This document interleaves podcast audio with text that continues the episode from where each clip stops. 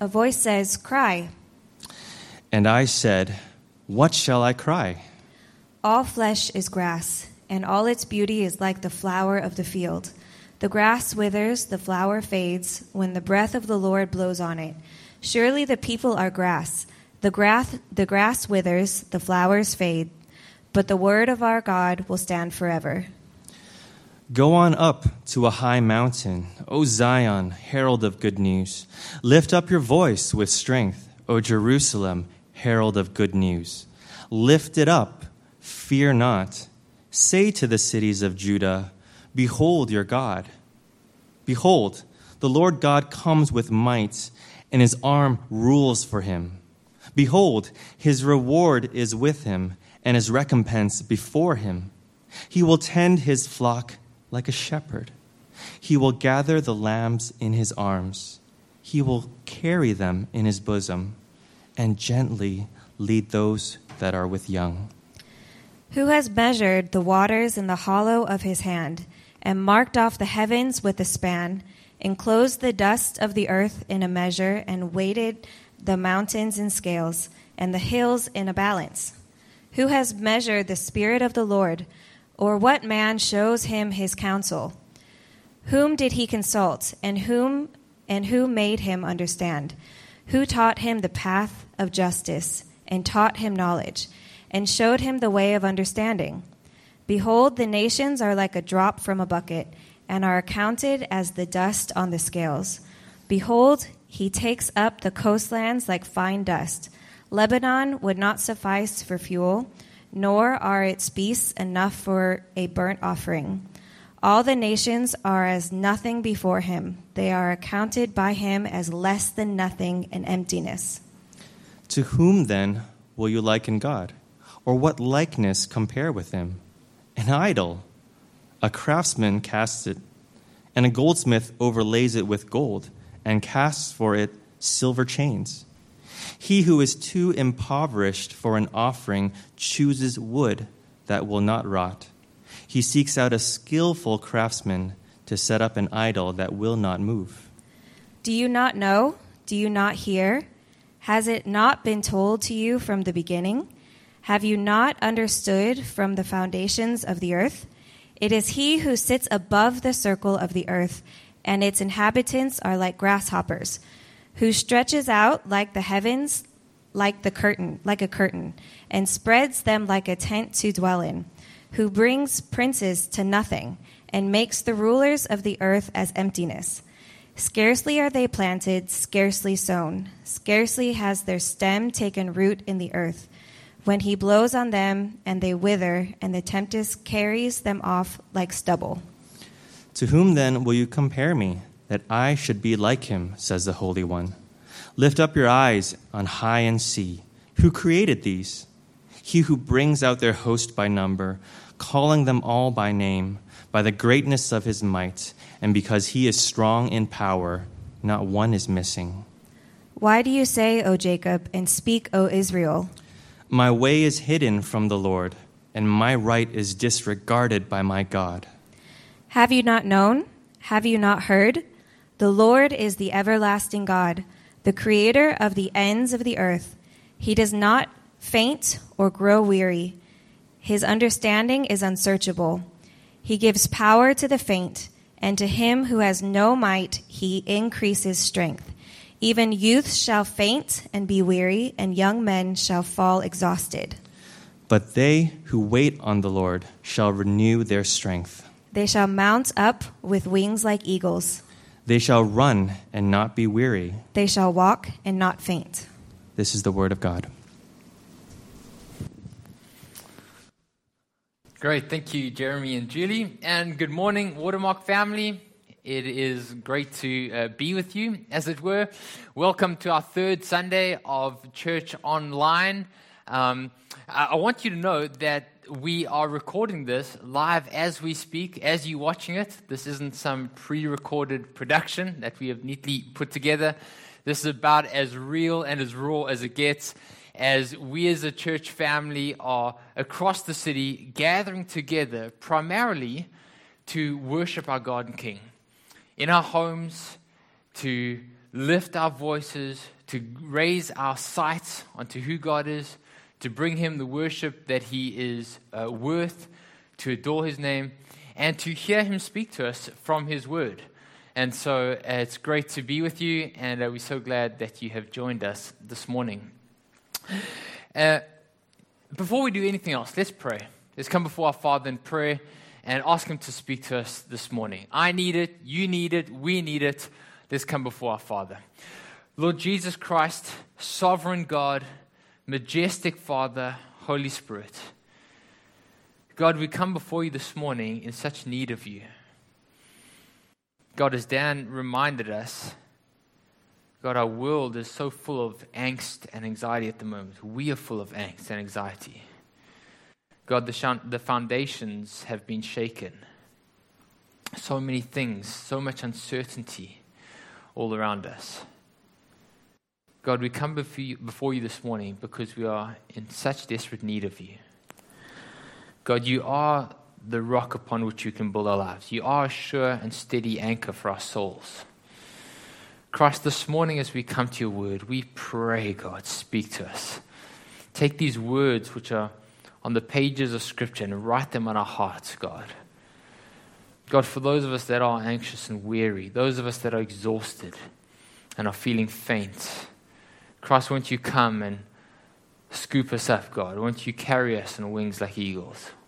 Won't you bring us to your throne room, God, and open the eyes of our heart to see you, to behold you, to gaze upon you? God, we're in such desperate need of you today. Come and minister to us, we pray, God. Come and have your way. Amen. Amen. This last week, as I have been thinking about this morning and praying for it and preparing for it, I really have carried this burden on my heart for us as a church. And I feel like God is wanting to do something in us as a church community uh, during this time. In some senses, it's almost like I felt God saying, Don't waste the season that you're in.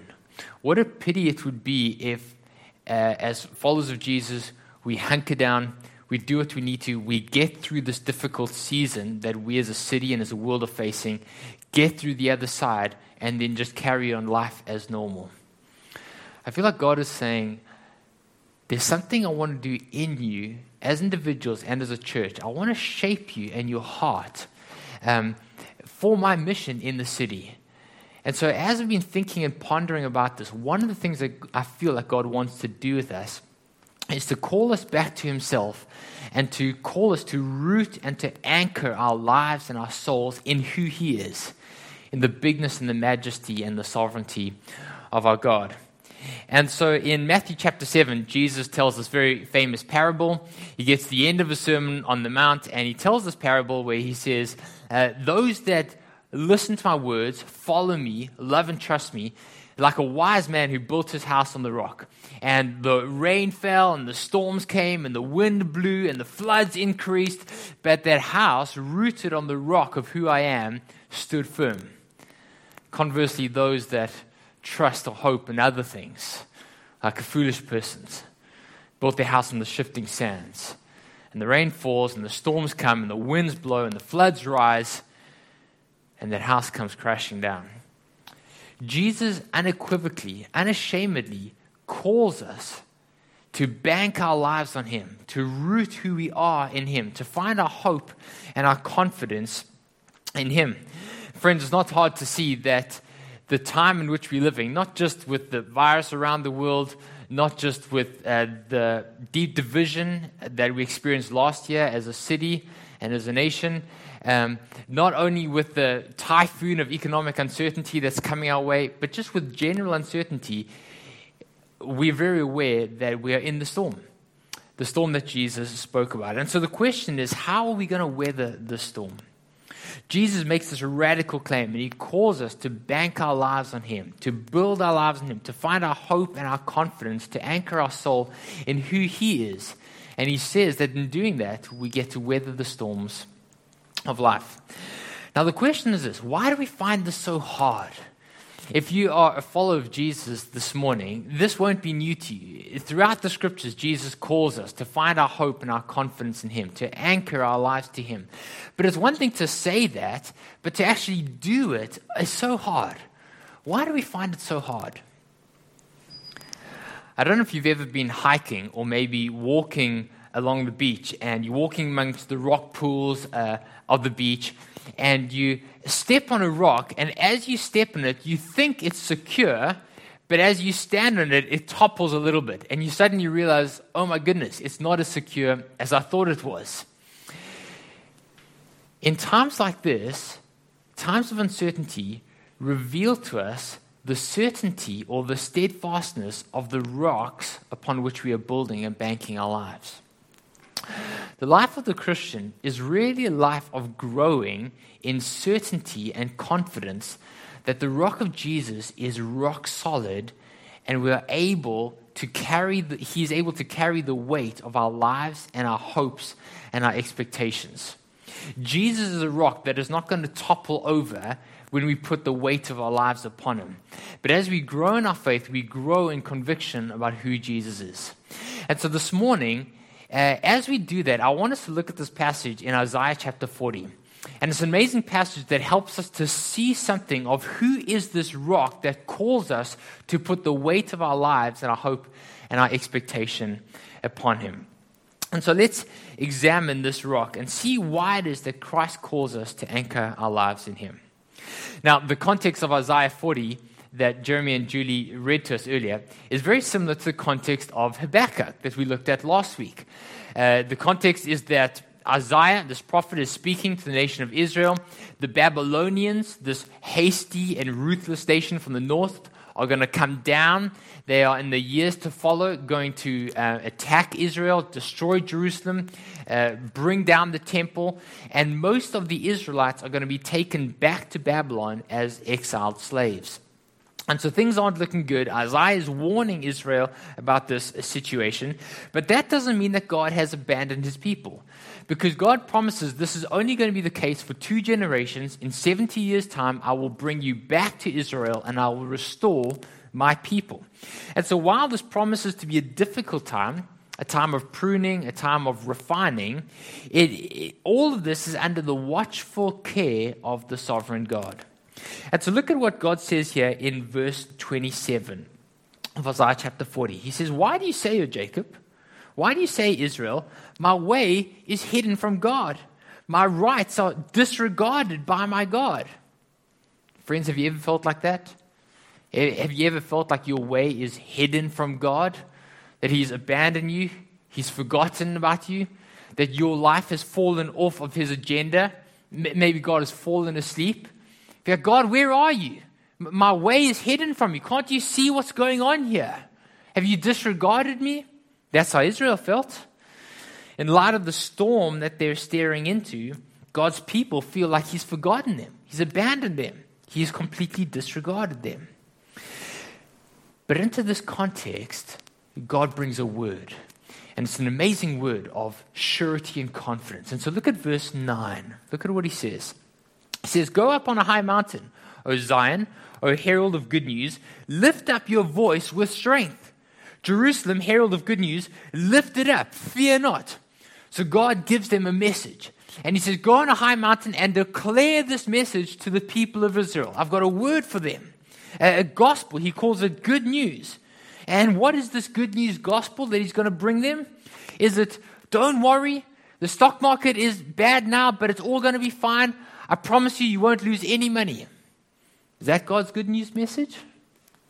Is God's good news message, don't worry, the Babylonians are only going to get only going to take out the really bad guys. But but you guys, your lives will be uninterrupted. Don't worry, everything's going to be fine. Or maybe the good news is what only, what doesn't kill you only makes you stronger. Is that God's message?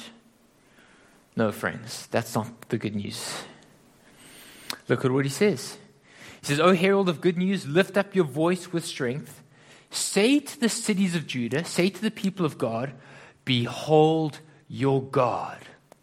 You see, when Isaiah comes with a good news message, it's not a message of health, wealth, and prosperity. It's not a message of comfort and ease. Don't worry, everything's just going to be fine. He calls the people of Israel to lift their sights and to take note. Behold means to look, to see. Look at who your God is. See who it is that's in the heavens. Behold your God. He's not a puppy dog God. He's not a genie that you rub the lamp and he gives you three wishes and makes sure your life's all fine. He's not a God that is, is a servant that's trailing behind you, picking up all the pieces, making sure that your life is neatly manicured. No, friends, behold your God. And what about this God? Look at verse 10. He says, Behold, the Lord God comes with might, his right arm rules for him, his reward is with him, and his recompense goes before him. It's a picture of a military king that's just been on a campaign and he's won. He's defeated his enemy, and now his spoils of war are trailing behind him. The, the defeated enemies are, are in procession going before him. He comes with his reward, with the spoils of war. He is a victorious, mighty king, and nobody can defeat him. Behold your God. And then the rest of this passage in Isaiah Isaiah is going to employ imagery after imagery after imagery, showing us the bigness and the majesty and the incomparableness and the unrivaledness and the sovereignty of who this God is. The word sovereign means that God is totally in control. There is nothing in all creation, in all of life, in all of the history of the world which is outside of or beyond his control. There's nothing about which God looks or thinks about something and wishes that things could be different, but he doesn't know how to get about, bring that about or how to change things. God is sovereign. And in this passage, he invites us to consider who he is. And he compares himself to ourselves and the things that we hope and trust in. Look at what he says in verse 13 and 14. He, compares, he invites us to consider his wisdom. Look at verse 13. He says, Who has measured the Spirit of the Lord? Some translations say, Who has directed the mind of God? Who has told God or given him advice about how he should go about things? What man shows him his counsel? Whom did God consult? Who made him understand things? Who taught God the path of justice, what's right and wrong with the world? Who taught him knowledge or showed him the way of understanding? In other words, has God ever needed advice or counsel on how to handle things?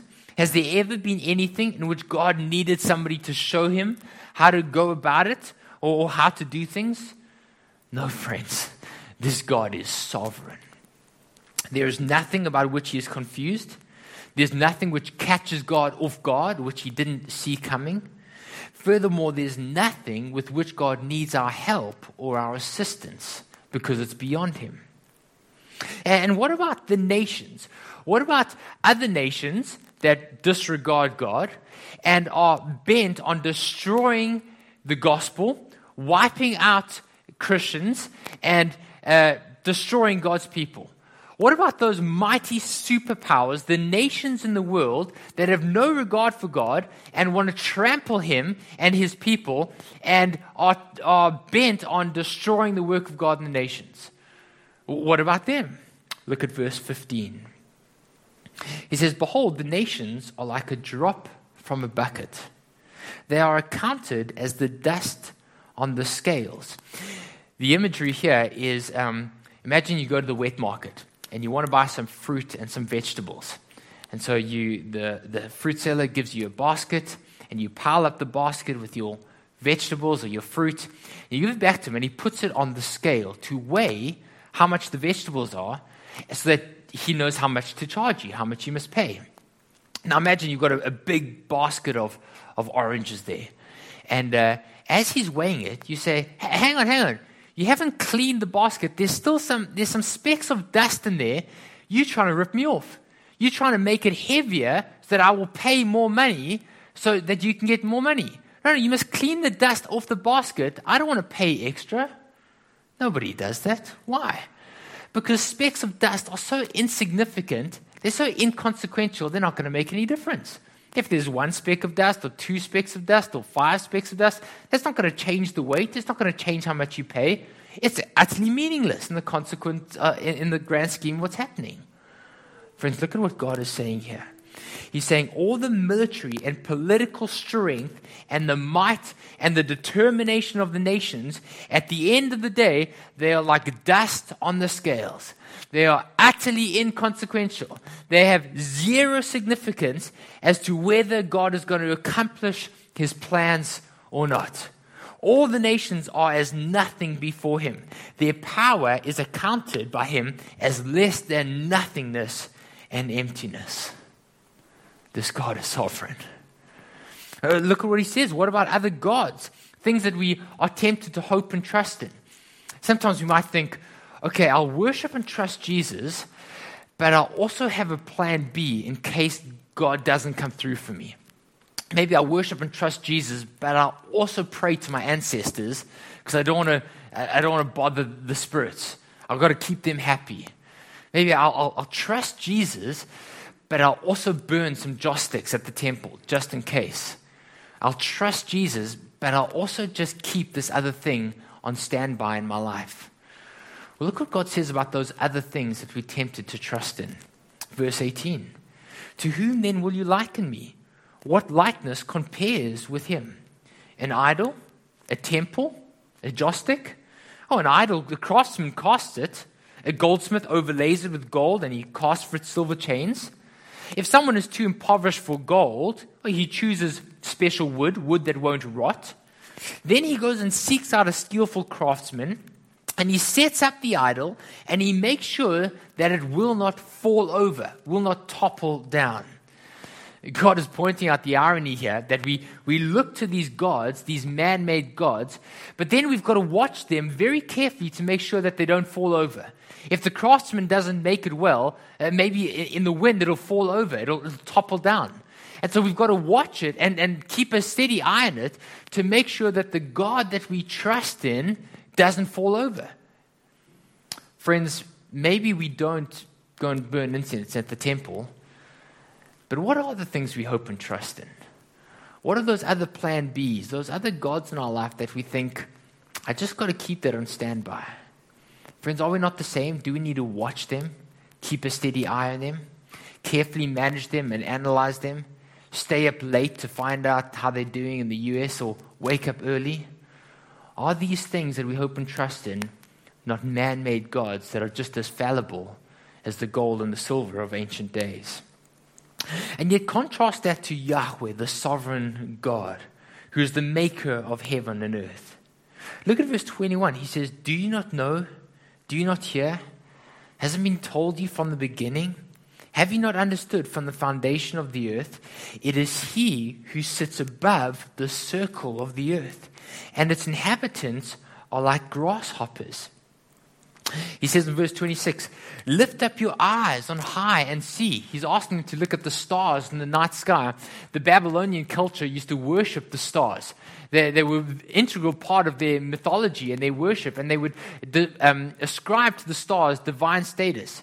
And God says, Lift up your eyes in the heavens and see these stars. Who created all these? Who brings out their host by number? Who calls them by name?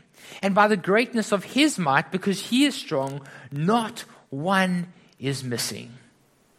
Friends, in contrast to the gods and the idols that we're tempted to hope and trust in, the sovereign God doesn't need our assistance to manage and keep sure, make sure that He's still on the throne and He doesn't topple over.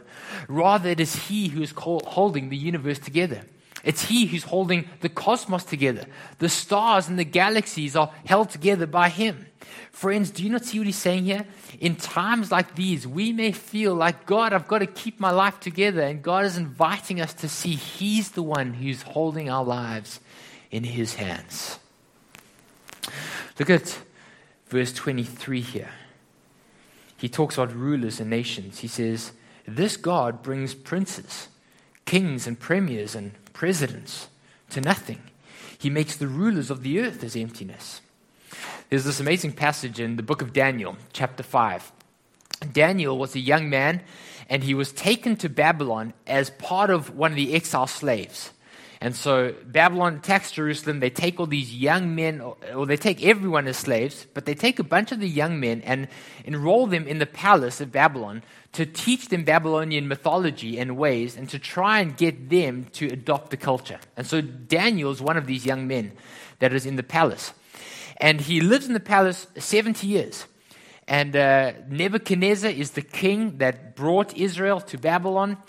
And Daniel is having a conversation with Nebuchadnezzar's son, a king called Belshazzar. And he says to Belshazzar, he says, O king, the Most High God gave your father, Nebuchadnezzar, kingship and greatness, glory and majesty.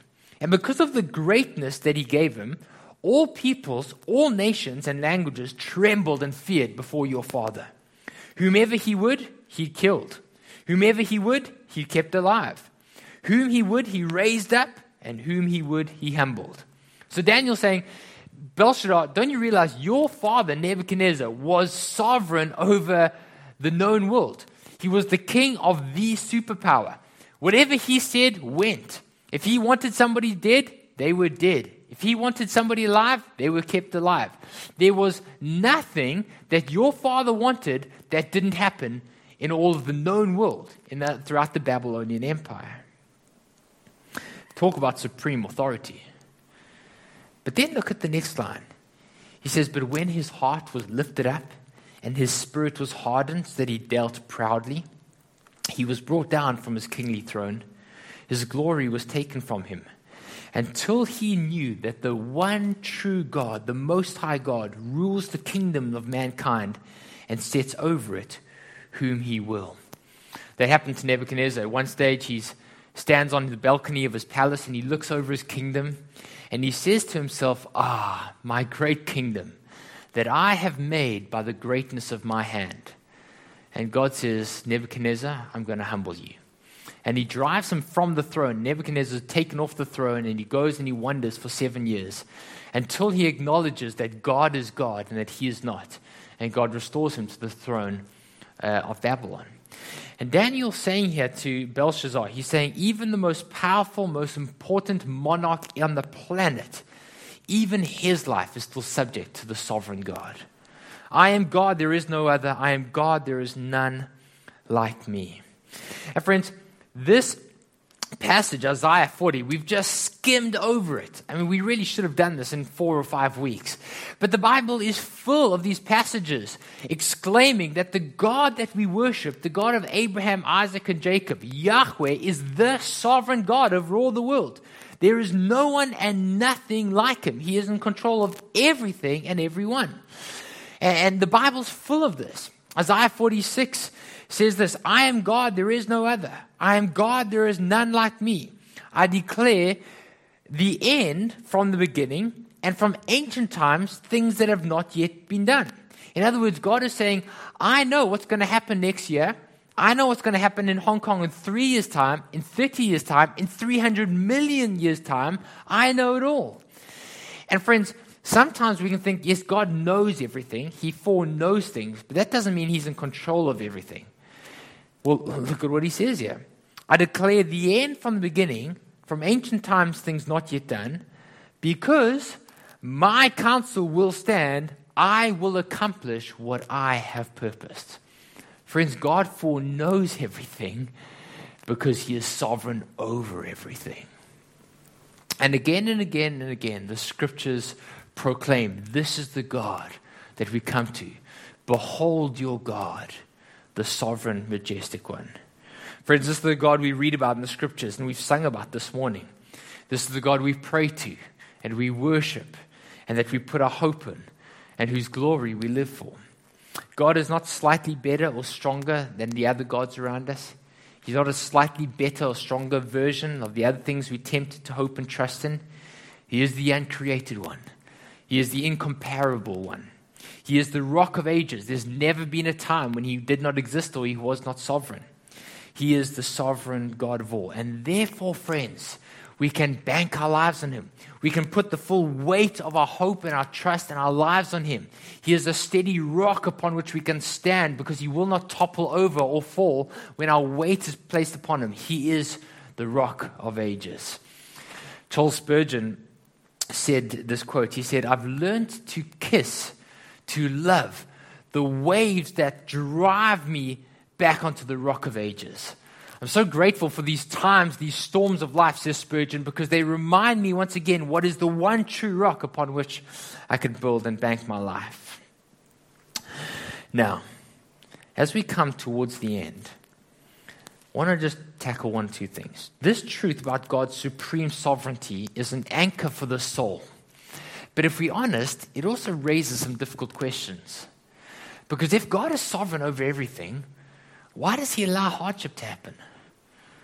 Why, why is there so much wickedness and brokenness in our world? What about disease and cancer and death and famine and war? Why does God allow these things to happen? Those are big questions. The Bible doesn't give us a simple, neatly packaged answer with a ribbon and a bow tied on it. There's no Bible verse that in one sentence says, Here you go, here's the answer. In fact, if we're honest, it's one of the difficult things in the Bible that the Bible leaves it, it's a bit of a mystery. And God says, I'm asking you to trust me. And so, friends, it's a big question, and we don't have simplistic, neatly packaged answers for it. The Bible does say a lot about it. It does, God gives us the resources to lament. He does give us a vision for the future of an eternity where there'll be no more pain, no more wickedness, no more sickness, no more anxiety, no more anxiousness, no more angst in our heart, no more saying goodbye to loved ones, no more tears. C.S. Lewis said that this life and this world is like the contents page of a great novel, and the story hasn't even yet started. It's about to start one day in eternity. But why eternity is, takes so long, why we're not there yet, why God doesn't click his fingers, God doesn't tell us the exact answer for why he's doing exactly what he's doing. But he calls us and he says, In the midst of the storms of life, you can trust me. But here's another thing that God says while we don't know why exactly He allows things, these things to happen, we do know, or we can be certain of why, of one of the reasons why it's not the case. We know that it's not because He doesn't care. Throughout the scripture, if there's one thing God tells us again and again, it's that He is sovereign and Lord, but there's a Father who cares for His people. And so look at how Isaiah 40 ends. Look at verse 27 with me. He says here in verse 27 Why do you say, O Jacob, and speak, O Israel? My way is hidden from the Lord. My right is disregarded by God. Remember, we spoke about that earlier. Have you not known? Have you not heard? The Lord is the everlasting God, the creator of the ends of the earth. He does not faint. He does not get weary. Dan read that scripture to us earlier, Psalm 121, about the Lord never sleeps. He never slumbers. He never gets tired. He never needs to take a rest. He's never put his phone on silent. He never says, I just need some time to myself. I can't help you. He never grows faint or weary. He's never exhausted about what's going on in the world. His understanding is unsearchable. But oh, don't you know? He gives power to the faint. To those that have no might, he increases their strength. Friends, do you feel like that today? You feel faint? You feel tired? You feel worn out about what's going on in our world? He promises to come alongside us and to, to strengthen us, to give might to those that feel weak. Even youths shall, uh, shall faint and be weary. Even young men fall down exhausted. Those who look like they've got it all together, those who look strong on the outside and they'll persevere, even they get to the end of themselves. Even they eventually don't have what it takes. But God, the sovereign God, never tires. He never gets worn out. Those who wait for the Lord will renew their strength. They'll mount up on wings like eagles. They'll run and not be weary. They'll walk and they'll not grow faint. It's a picture of someone who is on a long journey. And they start off confident and strong. They're going to get to the other side. They've got this thing. But by the end, they're exhausted and they're weary and they can't take one more step. They're absolutely finished. Friends, how many of us feel like that? After nine months of difficulty in our city, and who knows when it's going to end, feel exhausted. And God comes and He swoops up underneath and He says, I'll carry you. I'll get you to the end. You don't have to rely on yourself. You don't have to look to yourself. Look to me. I'm the sovereign God. I'll carry you to the end. Charles Spurgeon said, He who counts the stars and calls them each by name is in no danger of forgetting his own children.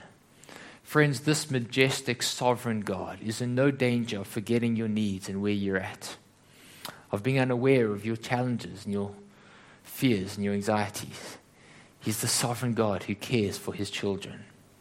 Friends, this rock of ages, this is Christ, the solid rock upon which we stand.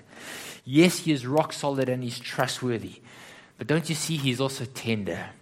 Yes, he's a warrior king. He's vanquishing his enemies, but he's also a shepherd that gently cares for his people. And so let's finally look back at verse 9. We read this earlier. It says, O Zion, herald of good news, lift up your voice with strength. Say to the cities of Judah, Behold your God. Your God comes with might. His arm rules for him. But then look at verse 11, the next verse. He says, He will tend his flock like a shepherd. He will gather the lambs, the young ones, in his arms. He will carry them in his bosom. He will gently lead those that are with young. Friends, the sovereign God, who is sovereignly in control of the whole world, is the same God who, in his sovereignty, will take care of your soul in the midst of challenges and the midst of difficulties. Verse 10 speaks about this warrior king who defeats his enemies, who has the spoils of war trailing behind him. There's no one and nothing that's too powerful for him, that's too strong for him, that causes him anxiety or uncertainty. There's nothing over which he does not have control. But this majestic warrior king is also a shepherd. And he lifts up those that are weak. And he comes alongside those that are weary. And those that are exhausted have come to the end of themselves he swoops them up and he picks them up and he carries them home. Friends, this great and glorious God, this anchor for our soul, is also gracious and tender. He's compassionate and kind and caring. He knows the fears of our hearts. He knows what bothers us. And he comes alongside and he says, I'm with you. In the Gospels, Jesus picks up on Isaiah chapter 40 when he describes himself. And he describes himself as the sovereign God. He says, I've come and, and there's nobody that can control my life. I have utter control of my life, even over life and death. He says to his disciples, I'm going to die. But it's not because Pontius Pilate is taking my life.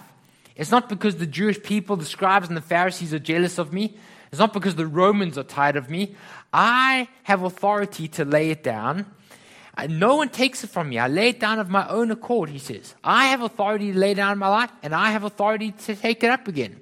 I will die, says Jesus, on the day that has been determined by me and my Father, and I will raise on the day that my Father and I have determined. We are utterly sovereign over life, over death, over everything. Nobody takes it from us. It's in my hands. But then he also says, I'm a gentle shepherd. And so in verse 11 of John chapter 10, he says, Why is he going to die on the cross? Why is his life going to be, why is he going to lay his life down? Because I'm a good shepherd. The good shepherd lays down his life for his sheep. I am the good shepherd, says Jesus. I know my own, and my own know me. Just as the Father knows me, and I know the Father, and I lay down my life for my sheep. Friends, Jesus, the sovereign God, sovereignly went to the cross and chose to give us grace. Jesus went and died on the cross because he knew this was the way for him and his Father to rescue and redeem a broken world, a world full of anxiety and anxiousness, a world full of fear and brokenness, a world full of sinners like you and I, because he loved us and he's calling us to himself.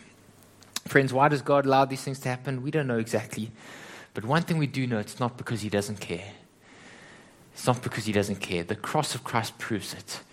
Jesus loves us enough to go and lay down his life on the cross, to be nailed there to, to die for us. And this majestic, tender God promises to carry us home. Friends, this morning God is calling us, each one of us, to build and bank our lives on Christ the solid rock. Christ the solid rock. And why should we trust him? Why should we do it? Well, because He's the sovereign God of all, He's Lord of all creation, but also because He's a tender shepherd, a father that loves His children.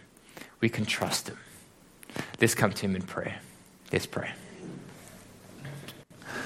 Oh, great and glorious God. Father, we confess that so often we read your word, we read scriptures like this, and we just gloss over them. God, we don't often give thought or time, consideration to your majesty and your sovereignty. Father, forgive us. Father, forgive us for the times when we've wanted to control our lives. We've trusted ourselves more than you. God, forgive us for the times we've trusted our idols, our man made gods, rather than you. God, forgive us for the times when we've trusted our own wisdom more than you. God, this morning, forgive us, but don't just forgive us. God, pour faith into our hearts. Oh, Jesus, I pray, God, pour faith into our hearts that we will be those that see the bigness and the majesty and the, the, the sovereignty of our God. God, show us what that means, I pray. Lord, I pray that these won't just be words that are in a theology textbook or words that are, that are in our Bible, but these are words that are written deep in our hearts. That God, our hearts will, will sink their anchors deep into the rock of ages. God, open our eyes to behold our God. Open our eyes, God, to see you for who you are. God, help us to see that you're, you're not just a puppy dog God. You're not just a genie that, that wants to give us three wishes to make our lives slightly more comfortable and convenient. You are the sovereign God. There is no other like you. Oh God, we pray, give us faith. Open our eyes to see that, God. God, help us to pray. Oh Lord, we need you. God, we need you.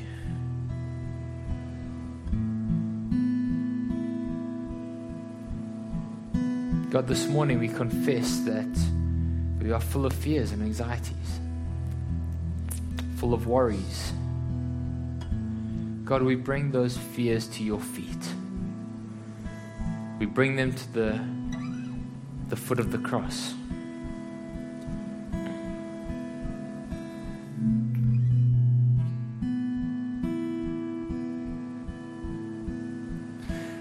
God, Watermark Church does not need me or the other elders, or the other pastors.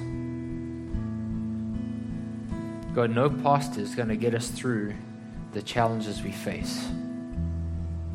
We need you, God.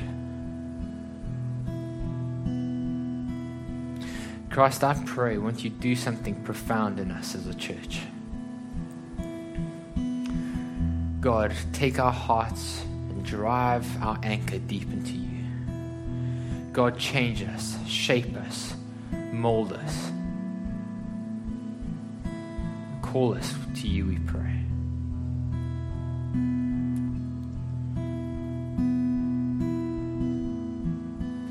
God, come and have your way. Christ, thank you that you are a cornerstone. You're not just a stone in a building, you are the cornerstone, the rock of ages. You're the sure foundation. Sure and steady anchor for us all. God, we look to you. We look to you, God. Holy Spirit, as we sing this, these next two songs, we ask you to come and minister to our hearts and souls, God. God, won't you still the, the voices in our head, still the anxiety in our minds and our hearts, God? Won't you quieten the fears, God? Holy Spirit, come and minister to us profoundly, we